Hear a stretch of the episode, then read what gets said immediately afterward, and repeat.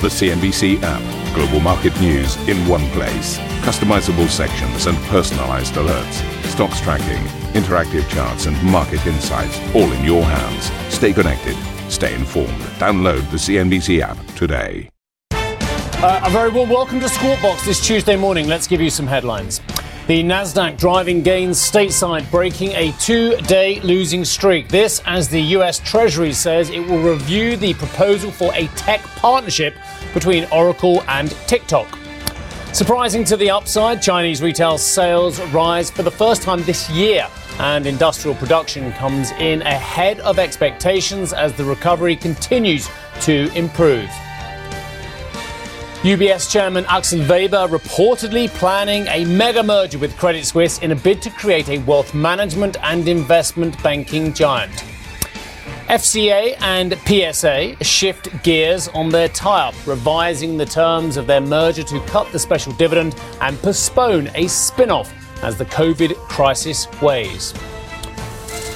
Plus, wild weather lashing the United States, with fires across Western America prompting clashes between President Trump and Democrat rival Joe Biden, whilst Hurricane Sally moves across the Gulf towards the southern state's coastline.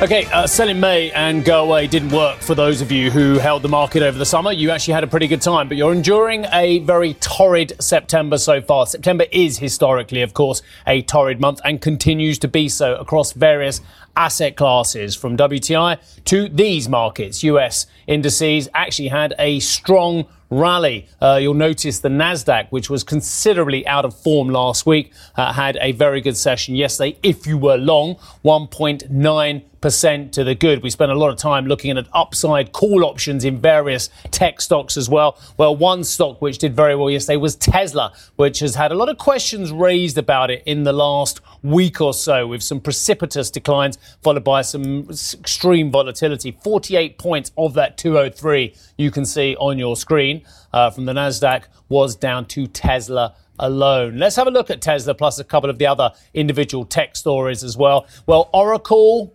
Well, what is happening with Oracle and TikTok as well? A lot of questions remain about them. We have got a guest coming up in a few moments' time, but safe to say a special partnership, as far as I can see, is not a sale of US assets. And we've got some sound on this from the Treasury Secretary as well, on what the government is going to do next regarding this as well.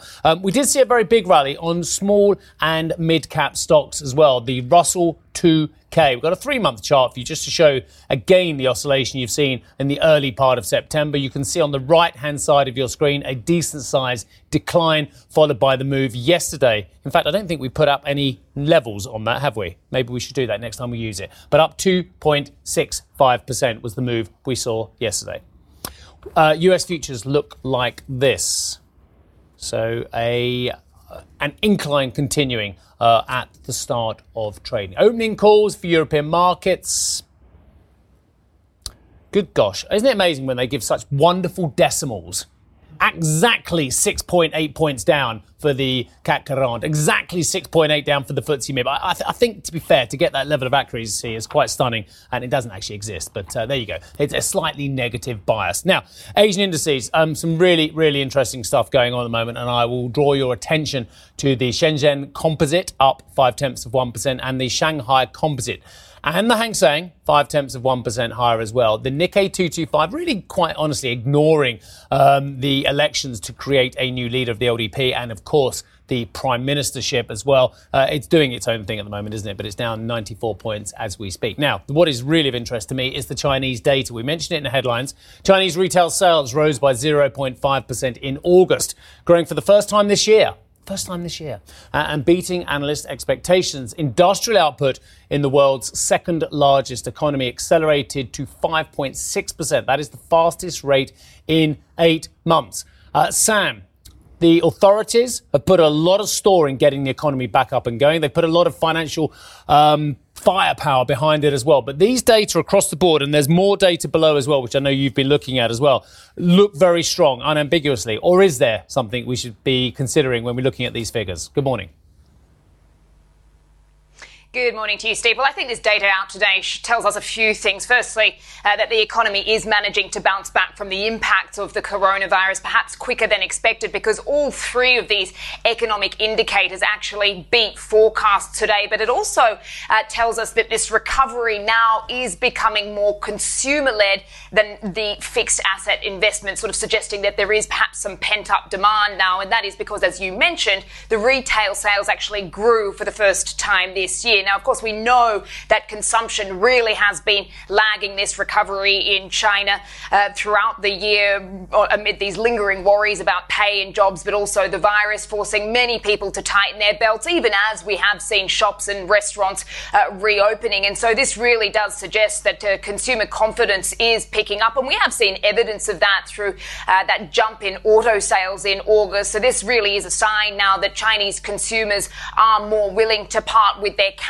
But I would say that, you know, while this is a positive sign, these are nowhere near numbers that we're used to seeing in China. This time last year, we were looking at retail sales of 7% to 8% year on year. So I think really if the Chinese consumer is anything to go by in this recovery, we may have a while to go still till we see, you know, a full recovery, and particularly as those unemployment numbers still remain relatively high. They only fell 0.1% from July last month. So China's industrial output, as you mentioned, expanded for the fifth straight month. So really continuing to give the economy a boost. And that is certainly as more businesses have been resuming production. The industrial output side of things has really been leading this recovery. And that is thanks to, you know, this domestic demand holding up well, as we've seen more government support for infrastructure projects, which have been used to really alleviate some of these external pressures like the virus and pressures from the US. The fixed asset investment fell 0.3% for the first 8 months of the year. So still a negative reading there, but it is an improvement from the first 7 months of the year. And officials have said that that really is largely thanks to some government support as well. Investment in manufacturing was weak ago, but we have seen investment in high tech, education and healthcare looking strong amid this pandemic, but also in the face of a lot of this US pressure. So I think, as you rightly pointed out, this data does suggest that this has been a really government stimulus-led recovery in terms of the domestic demand. And that really does, show to be consistent with this dual circulation strategy that the government has been talking a lot about lately, which is about focusing and prioritizing, supporting the domestic economy rather than relying so much on exports. And I think, you know, this also does suggest today, this data, that perhaps we will see, you know, this continued effort of a more flexible and targeted approach by the Chinese central bank when it comes to stimulus to really help parts of the economy that need it the most, and particularly as we head into this big Chinese holiday in October. Steve, back to you. Excellent work. Thank you very much indeed for that, Sam. So let's stick with the US-China relations theme. The US Treasury Department is reviewing ByteDance's proposal to have Oracle act as TikTok's trusted technology partner. The Chinese social media giant said it believes the tie-up will address the Trump administration's security concerns ahead of the deadline for the US ban on September 20th. The Treasury Secretary, Steve Mnuchin, first confirmed the move to CNBC whilst pledging to keep American data safe.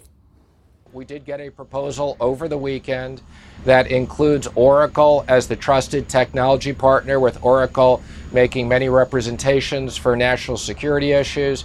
There's also a commitment to create TikTok Global as a U.S. headquartered company with 20,000 new jobs.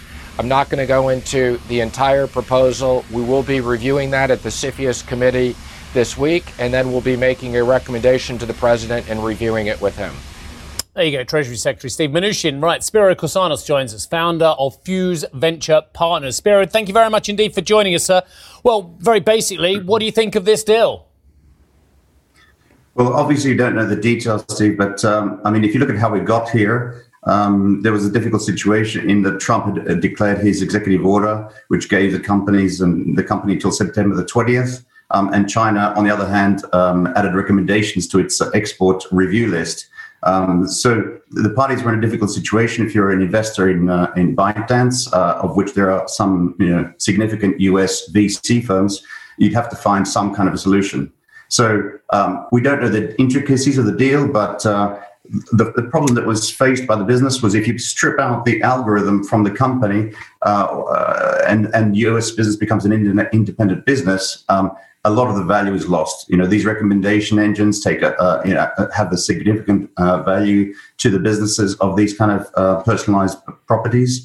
And on the other hand, if Oracle had to rebuild the recommendation engine from scratch, it would lose a lot of value. So otherwise, Oracle would have to have like a long-term license with ByteDance, which is probably not the best. So, and overall for ByteDance, that, separating the business would be a loss of value for shareholders.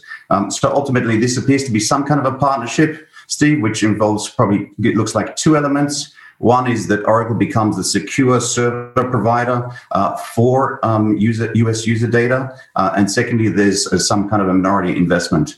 Now, I think there are ways that Oracle can secure US data, and I'm sure those things are being considered. Yeah, look, you make the point that separating the US operations from the core parent platform is not easy. The algorithm is proprietary code, and the historical data, its value is in the billions. So does this satisfy the administration's concerns and create a situation for Oracle where they can actually still monetize this aggressively? I think it does, Steve. So, Oracle is potentially a little bit behind in the server market. This deal reportedly would increase its cloud services business by, potentially 10% versus, more like 2 to 5% if it was Microsoft. So it is a big win for Oracle in terms of securing the provision of the data to ByteDance. So it boosts its cloud services business. And there are ways that it can protect US user data. It separates the algorithm from US user data and anonymizes the data before it gets injected into the algorithm. So, yeah, I think that, Oracle gets a good deal here, increases its cloud storage business at the same time as, the Trump administration getting protection of its of US data. China doesn't hinder the export of the algorithm, and ByteDance shareholders, US investors, many of them, get their value protected in the company. Spiro, my colleague Juliana joins us now. So Juliana, take it away. Thanks so much, Steve. Spiro, great to speak with you this morning. I guess the crux of the issue here is whether Oracle would, in fact, be in charge of the data in this new deal structure. I mean, based on what we know so far, would they be able to have control over handling the data, controlling how it's stored, controlling how it's used? So obviously, I don't know. We don't know the details of the deal, but there are ways. We have structured deals like this as investors many times, and there are ways to have essentially the US user data segregated and essentially anonymized, and you give it a unique identifier. So your personal data would be user ABC, and is injected into the algorithm. The algorithm spits out the relevant distribution that would come to your personalized app, but never does the algorithm actually see who you are, and it cannot relate and identify who you are. So there are means to do that, and there are ways that essentially ByteDance can have its algorithm in a black box, which is encrypted and secured, so that it also doesn't lose its proprietary IP, which would hurt not only ByteDance, which is albeit a Chinese company, it has many US, and international VC investors in the shareholder table. Spiro, if we look more broadly at the United States and the way they handle data, they don't have blanket regulation the way we do in Europe with GDPR, which sets out rules for how data is controlled and governed throughout the region. Do you think that this case of TikTok will propel the U.S. to go down that path and implement a type of regulation that we've seen here in Europe?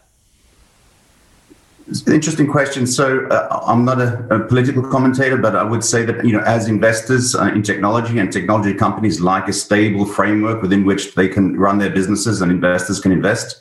This is an instance where obviously there was an urgent need and an executive order has been made. But obviously executive orders are not ideal in the longer term. We'd like a more stable regime, a framework within which we invest and how data is managed.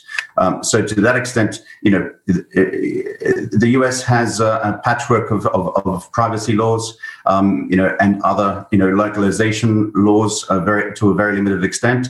The EU has potentially more protections, and having some form of regular, stable framework within which, where we know what the rules are, companies can navigate and plan ahead what would be the circumstances, how they have to hold their data, etc. Helps investors a lot and helps tech companies a lot to plan in a rules-based manner. Spiro, if there is going to be longer-term trans-Pacific tension about IP, about technology, and we do see an emergent splinter net, so to speak, as well, is there an opportunity to buy companies that will be on the other side of the divide from Chinese technology that previously you thought wouldn't have a competitive case, i.e. rivals to the likes of Huawei, for instance? That's an interesting question. Look, I think that it'd be better to avoid a situation where we have what you call a split internet, fragmenting the internet into separate regions and silos is not ideal for business. I prefer to hope that we'll find a good resolution of this. Potentially, if you look at, for example, in the EU, there was a court case recently which actually found that in certain instances, the US data protection laws are not sufficient to match the EU's requirements. So it's actually an issue which has to be addressed worldwide. The sooner that all countries and regions, think about the measures that have to be in place and the reciprocity from other countries and continents that rules get, the more stability we'll have in technology trading and investing. Spiro, we're going to leave it there. Thank you very much for joining us this morning. Spiros Korsanos, founder, Fuse Venture Partners. Coming up on the show, the creation of a Swiss banking giant. We look into reports that Credit Suisse and UBS are considering a massive merger. And for more on whether President Trump will approve the TikTok-Oracle partnership, check out the Squawk Box podcast. We'll be back after a short break.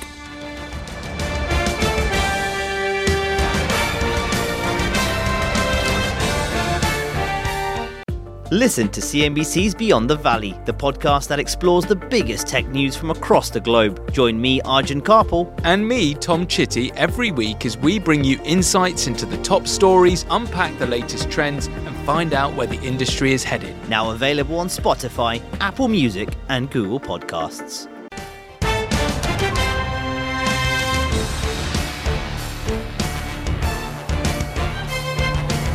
Okay, Fiat and Peugeot, Fiat Chrysler and PSA are revising the terms of their planned merger due to the pandemic in a move that will cut FCA's special dividend and delay a PSA spin-off. Charlotte has more. Good morning, Charlotte. Good morning, Steve. Well, we had this communique late last night from the two companies mentioning how they renegotiated the terms of their merger. And the key point here is that special dividend, that 5.5 billion euro special dividend that FCA was supposed to pay to its shareholders as part of the deal with PSA. And that was really a sticking point in this COVID world, because of course this was agreed before the health crisis. And this was really a difficult sticking point in the current environment. And there was this reports that PSA was very keen for this to be renegotiated, for FCA to hold on to cash, of course, to deal with this new trading environment. And there was also a political element there with FCA asking for state-guaranteed loans in Italy as well. So there was a political pressure there to give up on this special 5.5 billion euro special dividend. So now they have announced that this has been renegotiated. Of course, the key element was whether the Agnelli family, one of the main shareholders, the main shareholder of FCA, would accept to cut down their share in this deal, what this has been done now, taken that to 2.9 billion euros. There are also other announcements as part of the communique yesterday. They also said that both companies will consider a potential distribution of 500 million euros to each company before the merger, or 1 billion after the merger, depending on trading conditions.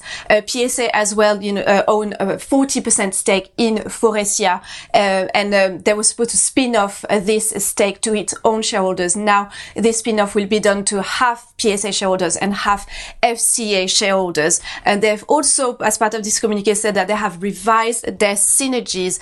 They was expected to be at around 3.7 billion euros and now see them at over 5 billion euros. So all these new terms here mentioned yesterday, they confirmed that they expect to complete the merger by the end of the first quarter of 2021. So here, good news, because it's one of these mega deals that was agreed before the COVID crisis, and we've seen many of them collapse. So here, this renegotiation of the terms seem to indicate that this is still very much on track, and they confirm here their calendar to complete in the first quarter of 2021. Finally, remember that this deal is still under the EU Commission investigations, that in-depth investigation over their small vans business and what it means for competition in Europe. We expect from the Commission to hear in October on this specific part here to get the green line on this deal, but here the companies are confirming their calendar for their merger. So again, good news, one of these mega deals that may still see, that we may still go through despite this COVID crisis, guys.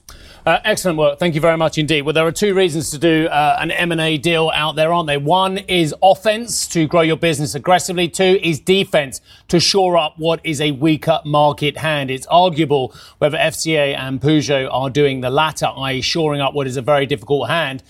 And it's arguable whether the next two potentially are going to do the same as well. UBS chairman Axel Weber has reportedly drawn up a plan to merge the bank with its rival Credit Suisse. Now, I've got to caveat this. This is so early stages.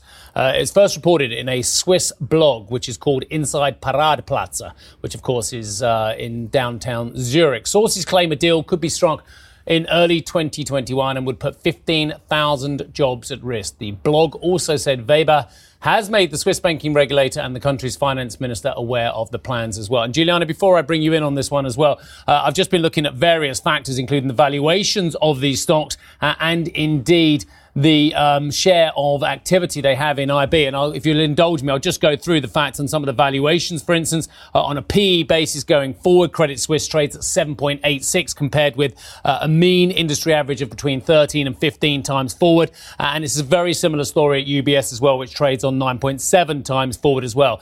The price to books on these companies as well is also pretty underwhelming at around about 0.5 for Credit Suisse and 0.8 for the likes of UBS. But it's in terms of their fee structure compared with their US rivals that makes sobering reading, bearing in mind UBS and Credit Suisse are such strong European players on a global basis. They don't even figure on some of these levels. In fact, when one looks, and I'm using FT data for this as well, when one looks at global investment banking, bonds, equity, mergers and acquisitions, loans, the top player time after time after time is either JP Morgan or Goldman Sachs or Bank of China in some ways, or Mizuho Financial or HSBC, or when it comes to Hong Kong as well. And when you look at the broader trends as well in terms of the top 10 globally, well, I can tell you the top five banks are Goldman, JP Morgan, Goldman Sachs, Bank of America, Citi, Morgan Stanley. Only then do we find Credit Suisse coming in at number 6, and UBS doesn't rank in the top 10. Sobering reading for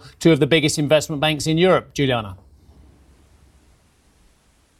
No, it certainly is, Steve. I mean, we've been following for so long how European banks have been under huge pressure to cut costs. They're dealing with a negative interest rate environment. And as a result, as you've just laid out and with all of those numbers, that European banks are lagging the U.S. when it comes to scale in investment banking. And this would be a logical move from that perspective to combine the investment banking units of these two Swiss giants. But beyond that, it feels like analysts are skeptical from a regulatory perspective that this deal could go ahead. It could pave the way for more cost cuts. But again, that begs the question of, can European banks cost cut their way to growth, which has been a huge issue in recent years. If they did combine their investment banking businesses, perhaps that would help as well. But this seems like a difficult deal to get across the line, especially before we have a complete banking union here in Europe. And I know this is a priority for certain European leaders, but it still feels like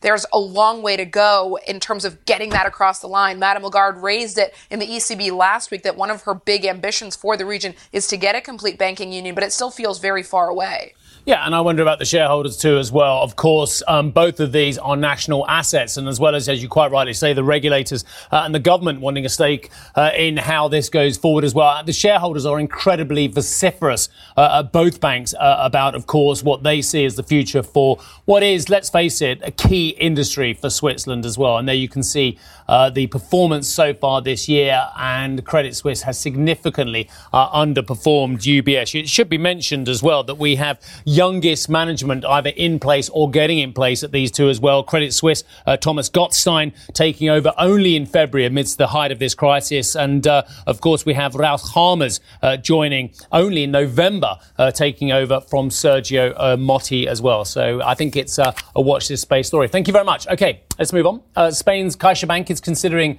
a move to purchase Bankia in a deal that would value its state-backed rival at 4 billion euros. This according to Reuters, which adds that the offer represents a premium of as much as 22% over Bankia's average share price. Both banks and Spain's economy ministry declined to comment. Thank you for listening to Squawk Box Europe Express. For more market-moving news, you can head to cnbc.com. Or join us again on the show with Jeff Cutmore, Steve Sedgwick and Karen Cho, weekdays on CNBC.